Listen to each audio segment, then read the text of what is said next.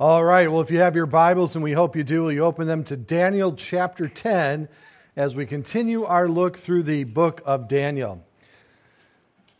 And the title of my message today is Will Coach Eberflus uh, be able to develop Justin Fields as our quarterback here in Chicago?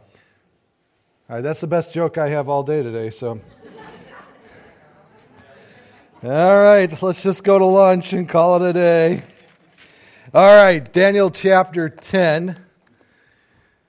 Daniel 10. All right, in the third year of Cyrus, king of Persia, a message was revealed to Daniel, whose name was called Belteshazzar. And the message was true, but the appointed time was long. And he understood the message and had understanding of the vision. We are now roughly about 537 BC. Cyrus and the Medes and the Persians have now, of course, conquered the Babylonians. They are now in power. And Cyrus has already allowed now the Jewish people to head back to Israel and begin the be, uh, rebuilding of Jerusalem, including its temple. And you can read about that in Ezra if you like, in Nehemiah. And as we come to this point, Daniel is now in his mid 80s, having been in Babylon since he was 15, seeing that God is working. And God gives him one last vision that is truly contained in the last three chapters 10, 11, and 12 of his book. So, in these days,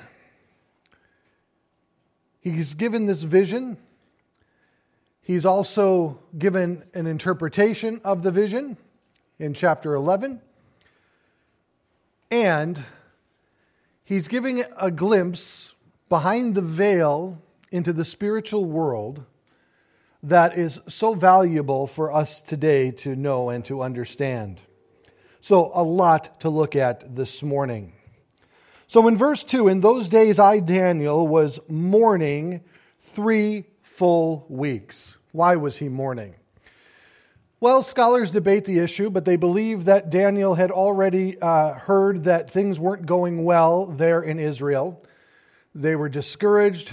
Only a small number of the total number of uh, Jewish captives returned, only about 50,000 uh, at this point. And, and there was about 1 million, maybe 2 million total in the Babylonian uh, Empire, now the Persian Empire. But in Daniel's mourning, it says in verse 3 I ate no pleasant food, no meat or wine came into my mouth, nor did I anoint myself at all. Three whole weeks were fulfilled. It was serious. Daniel was asking the question, I believe, what is ultimately going to happen to the Jewish people? God has allowed them to return as God said he would, but things aren't going well for them. They have discovered resistance. They have been persu- uh, persuaded by discouragement to cease the building of the temple all different kinds of things occurring back in Israel, and only 50,000 out of all of them have returned. This was troubling to Daniel. And he did what Daniel always did he went to God to resolve it. God, what are you doing? What is happening? What is occurring? Daniel may have thought that this would be a period of jubilation, jubilee for the Jewish people and yet they return once again to hardship. Now, in verse 4, now on the 24th day of the first month, I was by the side of the river, great river, that is the Tigris. I lifted my eyes and looked, and behold, a certain man clothed in linen, whose waist was girded with gold of Uphaz. His body was like beryl or chrysolite his face like the appearance of lightning, his eyes like torches of fire, his arms and feet like burnished bronze in color, and the sound of his words like the voice of a multitude. We come to the glorious one.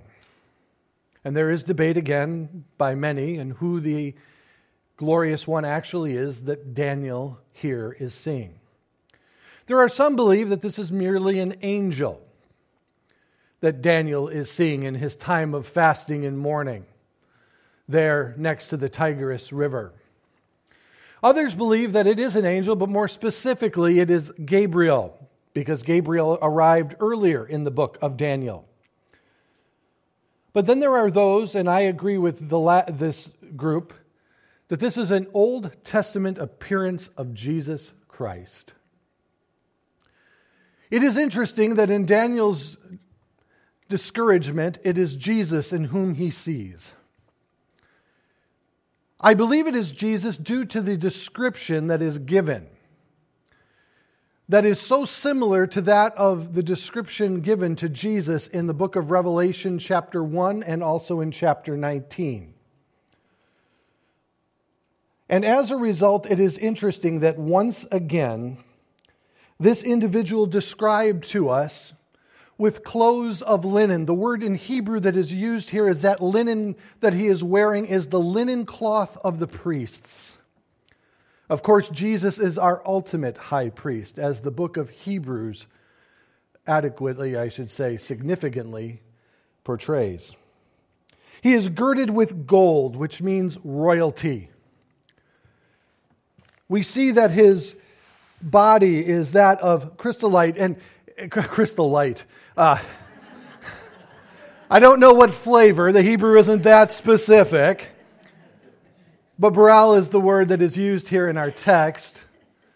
And I think of that moment that Jesus took his disciples on top of the mount and he transformed before them. Peter not wanting to leave that place because it was so wonderful. And they saw Jesus for who he truly is in the form that he had prior to his birth here on this earth. Then it came to his appearance of lightning, which is similar to the description of his return in Matthew chapter 24. But it is his eyes of fire that I think is, give us the greatest parallel to the truth of Revelation 19. These eyes that are of fire mean something very specific in the scriptures. It means eyes that appear and see everything for the purpose of judgment. And that would be consistent with the brazen arms.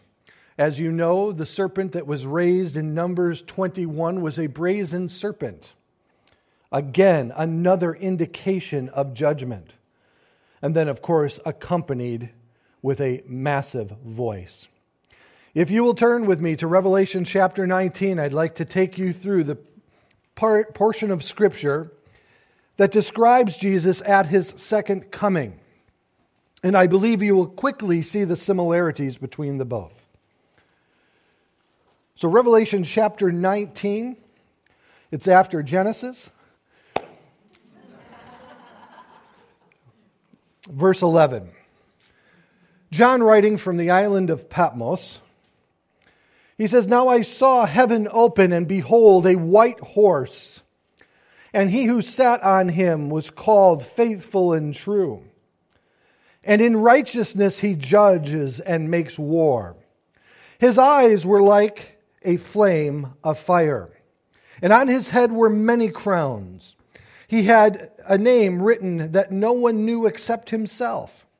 He was clothed with a robe dipped in blood and his name is called the Word of God. And the armies of heaven, clothed in fine linen, white and clean, followed him on white horses. And out of his mouth goes a sharp sword, and with it he should strike the nations. And he himself will rule with uh, an iron rod, and he himself tre- uh, treads, treads the winepress of the fierceness and the wrath of Almighty God. And he has on his robe and on his thigh a name written King of Kings and Lord of Lords. The similarities, I think, are striking between the description of what Daniel sees here in chapter 10 and the description of Jesus Christ, not only here in Revelation 19, but also in Revelation 1. There are similarities. While Daniel was discouraged, like so many others, God reveals himself to him. He gets to see him. It is interesting that when Moses was called by God through the burning bush, it was Moses' chief desire to see God. Who are you? Reveal yourself to me. God does first through his name. He says, I am that that I am. But then he also gives Moses the privilege of putting him in a cleft in the rock, covering him with his hands, and allowing him to see his back, his glory. And that was enough to change Moses from that point going forward. It is interesting that when you come to the New Testament, the disciples, when they were discouraged, when they needed clarification, when hope seemingly was lost, they petitioned Jesus, just show us the Father, please, just show us the Father. And Jesus said to them, If you've seen me, you have seen the Father. Now, the description in chapter 10 of Daniel and also in Revelation 19 gives us the illustration of Jesus coming as a judge to this world. And in that description, Daniel was to find comfort and strength. So often we need to constantly be reminded that God is in control, don't we? When we see the circumstances of our life beginning to appear to spin out of control, when we are faced with challenges that overwhelm us and truly show us our personal uh, limitations and our personal abilities that fall short of our overcoming those things, it is at those points that we need to be reminded of who God is and that He is in control. Often in the New Testament, we find places where the writers were given opportunities to know or to see or to interact or to be encouraged by God when they needed it the most. And often that encouragement was based upon the idea of his sovereign reign over all of his creation. Now, I have to admit that after being a Christian for over 30 years, I certainly have times in my life where I have no idea what God is doing. You know, He doesn't send me an email daily saying, Eric, this is what I'm going to be doing today in your life. This is what's going to happen in the world around you specifically. Here's what I'd have you to do this day for me. I wish he gave us that specification of insight. But he's given us enough in his word to be comforted. And sometimes I have to remind myself that God is not asking me to understand everything that he's doing, he's simply asking me to trust him, to keep him first to keep my eyes upon Him and not on the waves that are crashing in around me, and in so putting my eyes on those waves beginning to sink. He simply says, Trust me. If we can cultivate that type of relationship with God, then prayer will never be our last option, it'll always be our first choice. Because if you haven't, let me uh, give you this assurance that one day you will experience trials, troubles, and tribulations, if you haven't already, in one form or another. And often we don't know why explicitly or specifically we are experiencing these things. Now we know that all things work together for good to conform us into the image of Jesus Christ. We know that he who has begun a good work in us will be faithful to complete it we know that He'll never leave us nor forsake us. And that should be assurance enough to us to take us and to walk us through the difficulties and trials in which we experience. James goes on to say, and he tells us, now be joyful when you fall into various trials. Well, James, that's not my first choice. Knowing that it's producing in, in me something that wouldn't produce in me otherwise. And that I have to remember that our Heavenly Father knows what is best for us. So, Daniel, seeing what he sees here in chapter 10, Jesus coming to him, appearing in the manner that he did, displaying his righteousness and also giving the indication that he has come for the purpose of judgment. We find in verse 7 And I, Daniel, alone saw the vision.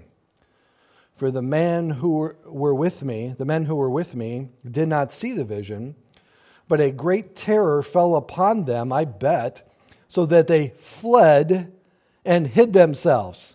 Nope, we're out of here. We're gone. Very similar to Paul on the road to Damascus. When Jesus appeared to Paul, knocked him off of his high horse, as we like to say, the others didn't comprehend what was happening to Paul at that moment. It's so interesting that often we see how personal the relationship is between us and God. This was for Daniel. He wanted to encourage Daniel at this moment. In Acts 9, he wanted to get Paul's attention, Saul at that time, of course, changing his name to Paul. And he asked Paul a very specific question in Acts 9. He says, Why are you kicking against the goads? It's a phrase that means, Why are you kicking against your own conscience? A goad was a simple stick that they used to use to poke the ox in the hind portions of the ox's body to get them moving uh, if they had stalled or stopped as they were pulling a cart. And of course, if the ox would kick against that goad, the person would push harder and inflict a little bit more discomfort to the ox. See, Paul was wrestling against his own conscience, I believe. He was trying to uh, suppress what he knew to be true. As he held the jackets, watching Stephen to be stoned, and he saw the peace in Stephen. He saw the grace in Stephen. And he saw the forgiveness that Stephen um, represented when he died in similarity to the fashion that Christ asked for God the Father to forgive those, for they know not what they do. It was personal. This was for Daniel. I've often encouraged people that when you are in these situations, try to find a place where you can get alone with God, to let Him personally speak to you. Doing so through His Word, encouraging you, waiting on Him, letting Him minister to your heart. He often will lead us to passages that will sometimes not explain specifically, but give us enough to carry on one more day. That still small voice. But notice with me in verse 8 Therefore I was left alone. And when I saw this great vision, and no, no strength remained in me, for my vigor was turned to frailty in me and I retained no strength. Yet I heard the sound of his words. And while I heard the sounds of his words, I was in a deep sleep on my face, with my face to the ground. When King Uzziah and Isaiah saw the throne room of God, he immediately concluded, Oh, I'm a man of unclean lips. Do you ever notice that when individuals experience God in the Bible, they're never the same afterwards? Of course, Moses was never the same. Jacob was never the same. With that night he wrestled with God. Abraham was never the same after being given the promise of Jesus, uh, of who was going to succeed him. The disciples, of course, realize that when you come to John 14 and 15 and they realize that Jesus is about to depart, they knew things were never going to be the same. Paul the Apostle, when he came to Corinth in Acts 18, he was deathly afraid. And God saw that fear and spoke to it and said, Be of courage, for I am with you. We're never the same when we get alone with God. And so often, when we neglect our devotional life, we don't have that opportunity to sit and to wait upon God, to read His Word and to meditate upon it, chewing on it, getting every ounce of spiritual nutrition from each passage that we read. And it's in those times that God often wants to speak to us privately. I have noticed that in 30 years, I've come to the conclusion that God is much more interested in us than He is what He does through us. And that God loves us too much to leave us the way He found us.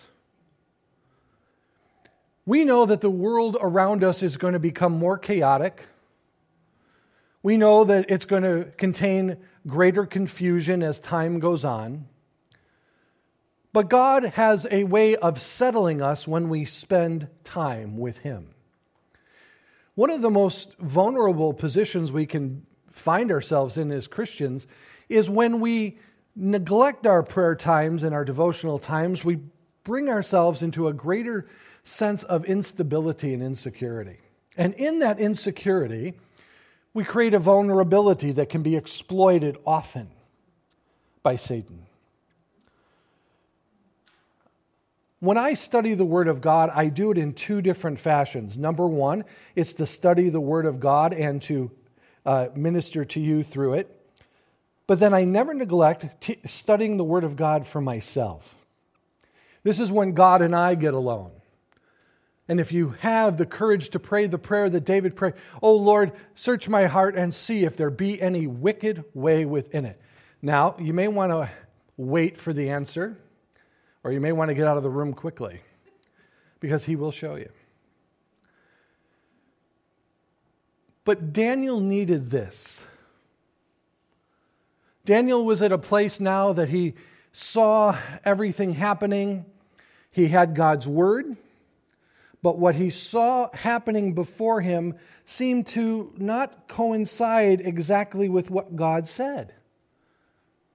Oh, yes, he released the people, and they were on their way back to Israel, and they were now establishing Jerusalem, and they were working on the temple, but things weren't going well. You know, many Christians believe that once I discover the will of God for my life, it's going to be smooth sailing. Really? I find that often when we enter into the will of God, it gets harder. And though they were fulfilling God's will and God was with them, He still had many things for them to learn. And when you read the book of Nehemiah, you understand that very clearly. God wanted to make sure that they were truly dependent on Him. He was faithful to His word, but He loved them too much to leave them for the way he found them. And so Daniel, now on his face, on the, to the ground, after encountering this incredible vision of Jesus. In verse 10, suddenly a hand touched me. Now I believe this is an angel now that has come, which made me tremble on my knees and on the palm of my hands. And he said to me, O Daniel, man greatly beloved, understand the words that I speak to you and stand upright. For I have now been sent to you, and while you were speaking this word to me, I stood trembling. So often, and I don't think we can say this enough, we need to be reminded of how much God loves us. It changes everything, it puts everything into the proper context. It allows me to see things differently when I understand the love that God has for me. I don't think it is any accident that this is the first thing that the angel reveals to Daniel. Daniel, you are greatly beloved by God. See, sometimes our circumstances wouldn't lead us to believe that, would they? But Paul wanted to abundantly make clear in Romans chapter 8 that nothing, absolutely nothing, will ever separate us from the love of Jesus Christ. It is all too easy to believe that God loves us when everything is going wonderfully. It's much more difficult to hold on to the understanding that God loves us when things aren't going so swimmingly. We begin to question, we begin to doubt, we begin to ask ourselves Have I done something wrong? Does God no longer care for me? God loves you because He chose to love you, period. End of story. He demonstrated that love by sending His only begotten Son, but it didn't end there. You see, not only did God save us and redeem us from the fallen world, but we also have to understand that the book of Romans not only speaks of his redemption of the individual, but also the adoption of the individual. We've been adopted into the family of God. We are now heirs, joint heirs with Jesus Christ. We're prince and princesses of the kingdom of God. And God loves his kids, period. I don't care what circumstance you're going through. I don't care what, uh, who or what is whispering in your ear to believe otherwise. Paul makes it abundantly clear that nothing will ever separate us from the love of God. I don't know if the love of God can be stressed enough. I was once accused of you talk too much of the love of God, and I said, I don't know if that's possible. I really don't know if that's possible especially when he says that we are to love the Lord your God with all your heart, soul, mind, and strength, and love your neighbor as yourself. And yeah, amen. Uh, and, and why do we love him in that way? Why do we love him in that way? Because he first loved us. It's a reaction. God's always the one who acts first. Daniel, you are beloved by God I am here now. As Daniel stood before the angel, trembling, verse 12, then he said to me, Do not fear, Daniel. Do not fear. Fear is a huge, huge aspect of an individual's life, isn't it? Fear can be healthy in the fear of the Lord, a respect, a reverence for God. But then there's also a fear that can be manipulated, it can be exploited. It can be used to control and to you know, guide a person or a population. Fear can be an incredible tool in the wrong hands. Throughout the Bible, we read over and over again that individuals who follow God shall fear not. Again, when Paul was in Corinth,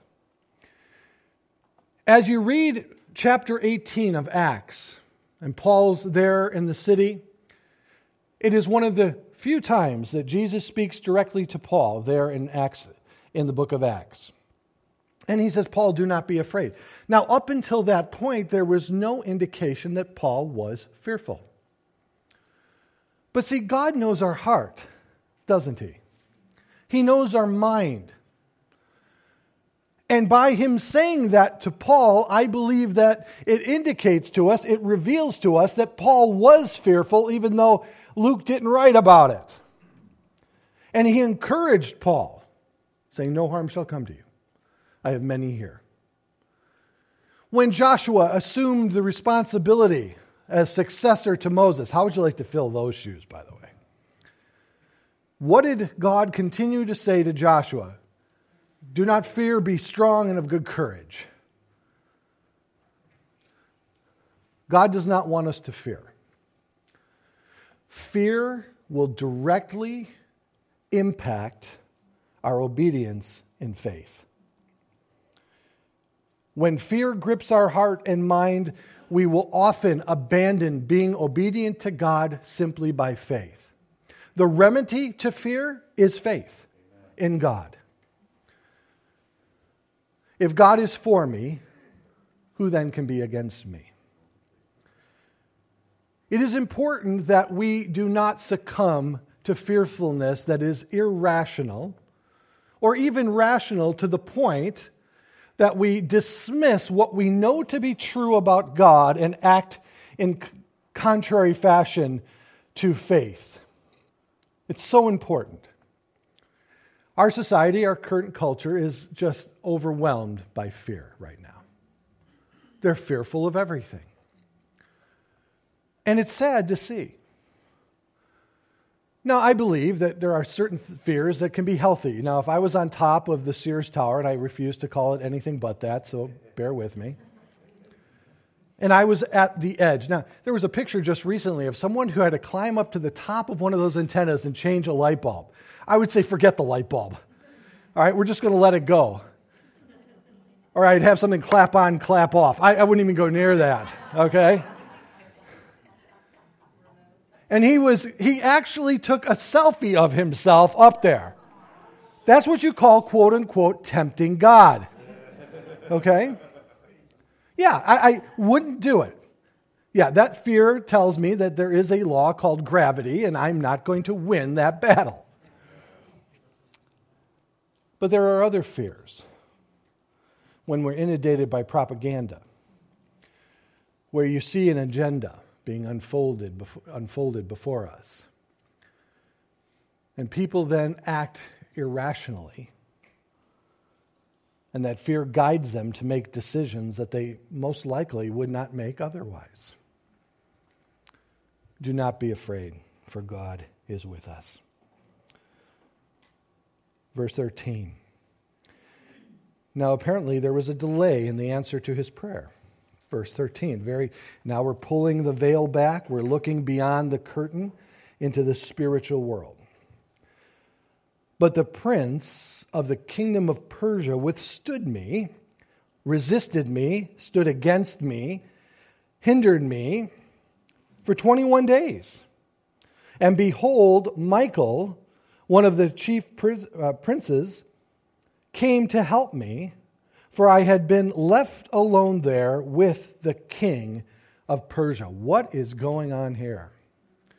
As the angel was dispatched by God, as he was bringing the message to Daniel, it appears that a satanic angel watching over the Persians resisted him in his completion of delivering the message that Daniel was to receive. For 21 days, these angels contended one with another. And finally, Michael, one of the three named angels, Michael, Gabriel, and Satan in the Bible, one of the chief angels, the archangels, came to his rescue or his, uh, his side. Often, when you discuss the ideas of philosophy or even science, science is the discovery of the, re- the nature of the reality around us in the philosophy class that I taught, we talked about reality. Is reality simply contained to the physical matter that we see and experience with our senses that we have been given? Or is reality also inclusive of a spiritual world that we cannot see into? Now, think about that for a moment. The world would say that reality is, of course, just the material world that surrounds us. But this clearly indicates, the Bible clearly indicates, that there's a reality beyond the natural world that is equally as important than the natural world. It is this reality that we are getting a glimpse of here in verse 13.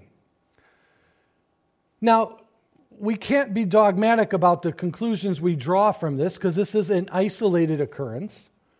But we have enough evidence in Scripture to tell us that when Paul the Apostle used incredibly interesting language in Colossians and in Ephesians, talking about principalities and powers and so forth, all agree that there was something more than just simply the hierarchy of the human governance over the society that it's referring to, but a spiritual reality that is behind that hierarchy.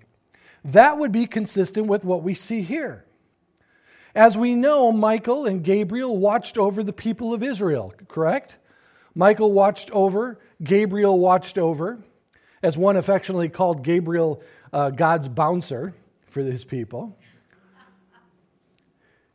It is interesting to see that there was a hindrance. Now, what happens if Daniel would have stopped? But he continued to fast and pray for three weeks until the answer was revealed to him. There is a spiritual world, and within that spiritual war- world is spiritual warfare. We cannot be ignorant of that. Many Christians today simply want to naturalize Christianity and therefore say, well, Satan isn't just a real entity. He isn't a fallen angel. There aren't such things as demons. No, it's just the personification of evil. It's just a title for evil in general that man does. I disagree. The Bible is replete with examples from Genesis to Revelation talking about this spiritual world. And I think that as Christians, one of the greatest uh, advantages that we can give Satan is not to believe in him. If I believe in God, then I have to believe that Satan exists. Peter says he goes about like a roaring lion, seeking in whom he may destroy. Uh, Jesus himself encountered Satan in the wilderness, didn't he? And where Adam failed, Jesus succeeded. It's interesting to me, though, as Christians, if we want to dismiss that spiritual world, then we are never really going to engage in the battle, are we? But think of the language that Paul used throughout his epistles to describe the Christian life from the whole armor of God to the weapons of our warfare, correct? To Timothy, he said, you know, part of being a Christian is to be a good soldier. What is he saying? and then clarifies, but no, Timothy, in Ephesians specifically, he says, excuse me, that we do not wrestle against flesh and blood, but principalities and powers and the ruler of this world. There is a spiritual battle, and we engage in that battle through prayer. One of the most deadly positions for a Christian to uh, enter is on their knees and begin to pray.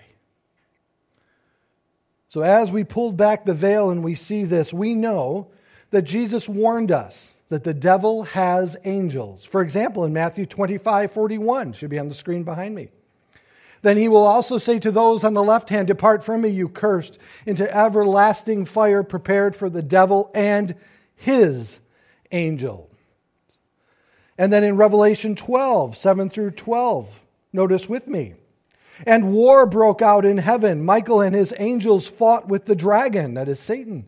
And the dragon and his angels fought, but they did not prevail. Nor was a place found for them in heaven any longer.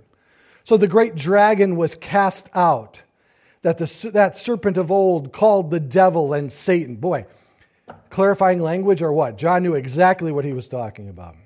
Who deceived, deceives the whole world. He was cast to earth, and his angels were cast out with him. Then I heard a loud voice saying in heaven, Now salvation and strength and the kingdom of our God and the power of his Christ have come. For the accuser of the brethren, who accused them before God day and night, has been cast down. And they overcame him by the blood of the Lamb and by the word of their testimony and they did not love their lives to death. Therefore, rejoice, O heavens, and you who dwell in them. Woe to the inhabitants of the earth and the sea, for the devil has come down to you, having great wrath, because he knows his time is short. Amen to that. The spiritual world. Daniel gets a glimpse of it here. Verse 14 Now I have come to make you understand what will happen to your people in the latter days, which is always used for days that are still yet coming, uh, future days, and more specifically, in many occasions, the very last days. For the vision refers to many days yet to come. And when he had spoken such words to me, I turned my face towards the ground and became speechless. And suddenly, one having the likeness of the Son of, of Men touched my lips. Then I opened my mouth and spoke, saying to him who stood before me, My Lord, because of the vision, my sorrows have overwhelmed me, and I have retained no strength. For how can this servant of my Lord talk with you, my Lord? Lowercase here. As for me, no strength remains in me now, nor is there any breath left in me. Then again, the one having the likeness of a man touched me and strengthened me. And he said to me, O man, greatly beloved, there it is again, fear not. Peace be to you. Be strong. Yes, be strong. So when he spoke to me, I was strengthened. And I said, Let my Lord speak, for you have strengthened me. And then he said to me, Do you know why I have come to you? And now I must return to fight with the prince of Persia. And when I have gone forth, indeed, the prince of Greece, now here's another one, will come. But I will tell you what is noted in the scripture of truth. No one upholds me against these except Michael, your prince. So similar that the angel here talks to Daniel in the same way to Joshua and to into uh, Paul's life. Of course, in those occasions, it was God Himself, but the same message. Notice, too, that the angel points him back to the truth of Scripture. The truth of Scripture. Today, more than ever, we must be grounded in the Word of God. That's where our stability is found. Giving us a absolute to allow us to navigate the rough waters of the world around us. It allows us to have security in an insecure world. Uh, it allows us to feel confident when everything else in me feels just the opposite way. It gives me strength when I am weak. It reminds me of the faithfulness of God when I am faithless. The Word of God is the most precious thing that God gave to us apart from Christ and apart from His Spirit. And yet, often it is that in which we neglect the most, isn't it?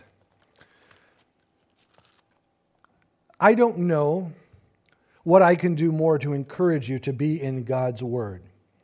One of the things that I find discouraging many Christians today is that they approach the Word of God like they would do maybe a self help book, that they want to find some methodology in which about to bring about a conclusion or a result. You know, this verse plus this verse equals this. Others want the Bible to speak directly to the issue that they're facing. Which job should I take? Where should I go? Who should I marry? Etc. But see, the way the Word of God is constructed is that it gives you what I call the macro principles in which to make those decisions wisely.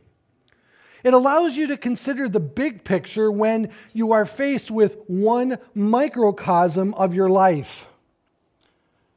It reminds you of what's truly important and what your priorities should be when making those decisions. That's why we need to be in the Word of God from Genesis to Revelation. Understanding the experiences of those recorded in the Scriptures and see how they approached the challenges that they were faced with in the time in which they lived. Now, of course, the Bible speaks a lot of the last days what they will be like, what will happen. But they still do so in a very general way in many cases. There are some specificities, but there are very much so macro understandings. It's interesting that as Christians dive into God's Word, after a while, they start to see, oh, there's, a, there's something much more happening here. That those little details that are important and they're important to God it may not dress specifically, but it gives me enough information to have faith in God to allow me to work through those various details of my life. That's the way the Word of God works in the life of the individual. In both Daniel 10 and in Revelation 19, we see Jesus depicted in a very specific way, one coming for judgment. This will make more sense as we unfold the rest of this vision over the next two weeks together. But when we think of the depiction of Jesus coming back on the white horse for the purpose of judgment, concluding the seven year tribulation period that had been poured out on the earth, establishing his kingdom, leading us eventually into the new heavens and the new earth, let us not forget that right now, the last time that we saw Jesus it wasn't on a white horse, was it? It was on the back of a donkey. Riding into Jerusalem saying, Peace. Being hailed as the one, the liberator, their Messiah. It tells us that right now is a period of grace like we haven't seen before. That through Jesus Christ, we can have peace with God. And now is the time, today is the day for salvation. It is this time in which we live where we can reach out to Jesus and just say, Lord, save me. Now, of course, they were unwilling, weren't they? And he wept over the city of Jerusalem, telling us that they were unwilling. Where are you today with Jesus? Do you know him? Do you have a relationship with God the Father through him? Have you come to him and asked for forgiveness of your sin, that in which he came to pay for through the cross? Have you begun to experience the new life in Jesus Christ that he gives to each and every one who are his? Do you have the assurance of the guarantee of the Spirit of God dwelling in you as you walk through this world, knowing that God will never leave you nor forsake you? Have you come to that point in your Christian life, in your life? Do you know for sure that if anything were to happen tomorrow that you would step into eternity into the presence of God? Oh, I'm not talking about the presence at the great white throne of God. And I think we should talk about that for just a moment. Both in 10 and in 19 of Revelation, Jesus' eyes are like flames of fire. Again, it's another symbol of judgment, but it has a little deeper meaning and understanding to it. It means that God sees all things that need to be judged. For example, in Revelation chapter 20, he says that the, each individual that stood before him, the books were open. And every deed, word, and thought recorded in those books. And those individuals, apart from Jesus Christ, were judged accordingly by Jesus Christ. One of the things that can overwhelm all of us is the level of corruption that has been exposed over the last two years within our culture and society and in our nation. And it seems like things aren't working the way that they used to or should in many cases. In some cases, they still are. It's hard not to believe that a lot of the decisions being made over the last two years were simply to gain more and more money. And you're like, how can you so cheaply expel people's lives for that purpose? And a lot of times, like the psalmist would say, these individuals seem to get away with it, but there will come a day that all things are open before God. And I don't say that arrogantly or with pride or satisfaction. It's a reality that will occur. I don't wish an eternity apart from God on my worst enemy because it's horrific. That's why we need to be praying for our leaders. We need to be asking that God would intercede. We need to be compassionate and loving right now but again, at the same time, firmly and with resolve, standing up and saying, Enough's enough. We have to walk that balance carefully. Again, knowing that we're not fighting against the flesh and blood before us, but the principalities and powers behind it all. But there will come a day that the books will be open and all things will be exposed. No one is getting away with anything in the sight of God. No one, including us. Now, saying that, let us know and understand that through the grace of our Lord, our sins, past, present, and future, have been paid for in and through the work of Jesus Christ. And in that grace, we should not look to sin, but to run from it. In that grace, we should not look to continue living the old life the way we did, but living in the new life that God has given us for the purpose of glorifying Him in all things. But there will be individuals at the great white throne who will stand before Him, and all things will be revealed. The last two verses I give you in closing 2 Corinthians chapter 10 verses 4 through 6. For the weapons of our warfare are not carnal, but mighty in God for the pulling down of strongholds, casting down arguments and every high thing that exalts itself against the knowledge of God, bringing every thought into the captivity and obedience of Christ, and being ready to punish all disobedience when your obedience is fulfilled. How do we deal with disobedience in our lives? We become obedient. Ephesians 6 12 through 13 reminds us, For we do not wrestle against flesh and blood, but against principalities, against powers, against the rulers of the darkness of this age, against spiritual hosts of wickedness in heavenly places. Therefore, take up the whole armor of God, that you may be able to withstand in the evil day, and having done all, to stand.